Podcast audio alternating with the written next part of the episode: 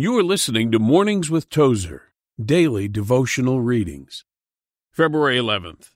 We are not orphans. The steps of a good man are ordered by the Lord. Psalm 37, 23.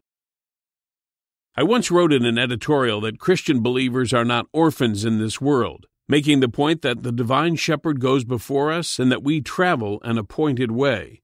A reader wrote to question my allusion to our traveling an appointed way, asking, I was brought up a Methodist. In your comments, do you mean this to be foreordination? That it is what the Presbyterians believe? Just what did you mean?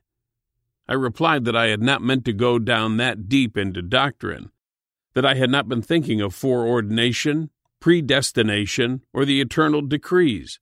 I was just satisfied that if a consecrated Christian will put himself in the hands of God, even the accidents may be turned into blessings, I told him.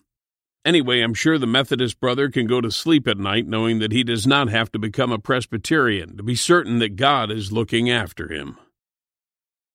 Dear Lord, in these quiet moments this morning, prepare my mind and heart for the encounters you've arranged for me today. You've been listening to the Mornings with Tozer podcast. To discover more on the life and writings of A.W. Tozer, visit awtozer.com.